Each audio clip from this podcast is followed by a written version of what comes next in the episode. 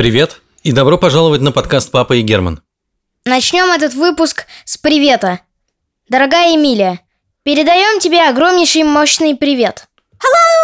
И еще в этом выпуске вас ждет смешная сказка и две новости от Артема и Ани.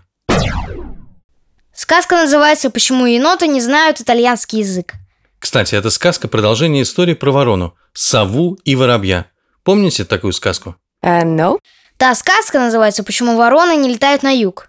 Надеюсь, вы уже обратили внимание, что многие наши истории переплетены между собой, а герои путешествуют из одной сказки в другую. Итак, начинаем историю про енота. Вчера целый день Воробей потратил на решение, как ему казалось, очень важного вопроса. Подождите, подождите, бормотал себе под нос воробей. Что это получается? Я обычный воробей. Знаю, что означают такие слова, как овес и проса. А вот сова, которую, между прочим, считают самой умной птицей в лесу, она вот, эта сова, совершенно не знает, что такое овес и проса. Упс. И вот получается, как такое возможно? А я вам отвечу. Встав перед зеркалом, гордо произнес воробей. Это означает одно. Я гораздо умнее совы. Ну, по крайней мере, образованнее так точно. И что мне теперь делать с таким невероятным умным умом, как у меня? Воробей недолго думал. Уже через минуту у него родилась идея. Я такой умный, что наверняка смогу передвигать предметы с силой мысли. А это значит, что я могу работать на стройке вместо крана. Только он это произнес, как рядом с ним появился енот, который шел из магазина. Енот, постой! закричал воробей. «Чё тебе?» – испугался енот. Дело есть, иди сюда. «Какое дело?» – еще больше испугался енот. Важно. Сейчас будем испытывать мой телекинез. «А это что такое?» Телекинез – это когда с помощью мысли двигаешь предметы. Что у тебя в сумке? «А, яйца в сумке, молоко и творог. Ты эту сумку украл, что ли? Почему украл? Обиделся енот. Ну как? Еноты же любят ягоды, орехи, мух разных, а тут творог и молоко. Я все люблю. Отвернулся енот и зашагал прочь. Подожди, остановил его воробей. Давай начнем с яиц. «М, В смысле начнем? Доставай яйца из сумки и подбрасывай их в небо. Чего? Делай, как говорю, и не переживай. С помощью мысли я заставлю яйца замереть в воздухе, а потом медленно опущу их на землю. Енот посмотрел на воробья, как на сумасшедшего. Э, Тяжело вздохнул и понял, что спорить бесполезно.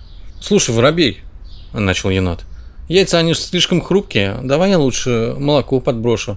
Оно все равно в бутылке». Ладно, давай молоко. Енот раскрыл сумку, достал из нее бутылку молока и слегка подбросил ее вверх. Бутылка мастерски перевернулась в воздухе и с ужасным грохотом приземлилась прямо на камень. «Как же так?» – разочарованно простонал енот.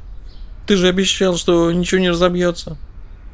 Говорил я тебе яйца давай, а ты заладил молоко, молоко. Весь эксперимент испортил. Теперь не спорь и подбрасывай яйца. Енот почувствовал себя неловко и покорно достал пять белоснежных яиц из сумки. Подбрасывай, скомандовал воробей. И енот послушно запустил сразу все яйца в небо.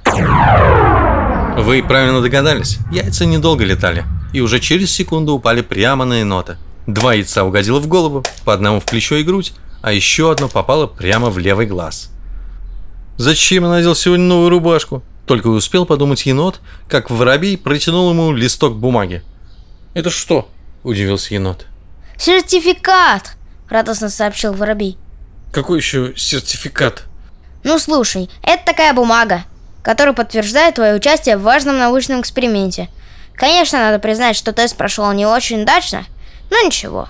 Мы с тобой не расстраиваемся и продолжаем верить в силу науки. «Чего? Да на этом листке даже ничего не написано», – возмутился енот. Ты что, не умеешь читать текст, написанный невидимыми чернилами? Ну ладно, давай, пока. Некогда мне с тобой тут рассиживаться. У меня сегодня еще семь экспериментов впереди. Полетел я. Аривидерчи! «Аривидерчи?» Только и смог повторить енот. Он было хотел спросить, что такое это «аривидерчи», но побоялся. Вдруг воробей заставит и творог подбрасывать. И с тех пор, если еноты слышат итальянские слова, такие, например, как «Аривидерчи», они сразу чувствуют подвох, замолкают и стараются потихонечку, незаметно убежать. А теперь новости от Ани и Артема. Тун-тун. Всем привет, я, я Аня Токарчук, мне 7 лет, и сегодня я вам расскажу про своих улиток. У меня дома живут две улитки, их же зовут шнурята, им нужен мел, чтобы укреплять панцирь. Они живут в контейнерах, довольно хорошие, они ведут э, ночной образ жизни, и еще им нужно в контейнере всякий мух там, только из леса, а еще им нужна земля, и миска именно пластиковая, не деревянная и не железная. И они кормятся всякими фруктами и овощами, но купленные огурцы им нельзя. Всем пока! Привет, меня зовут Тёма, мне 9 лет. Сейчас я расскажу, как я стал играть на укулеле. Однажды я пришел на урок английского языка. Там учительница принесла укулеле, и мы там думали какие-нибудь песенки с английскими словами. И я тоже захотел на ней играть. Мы пошли с папой в магазин и купили ее. И так я начал играть на укулеле вместе с репетитором. Пока. И Герман!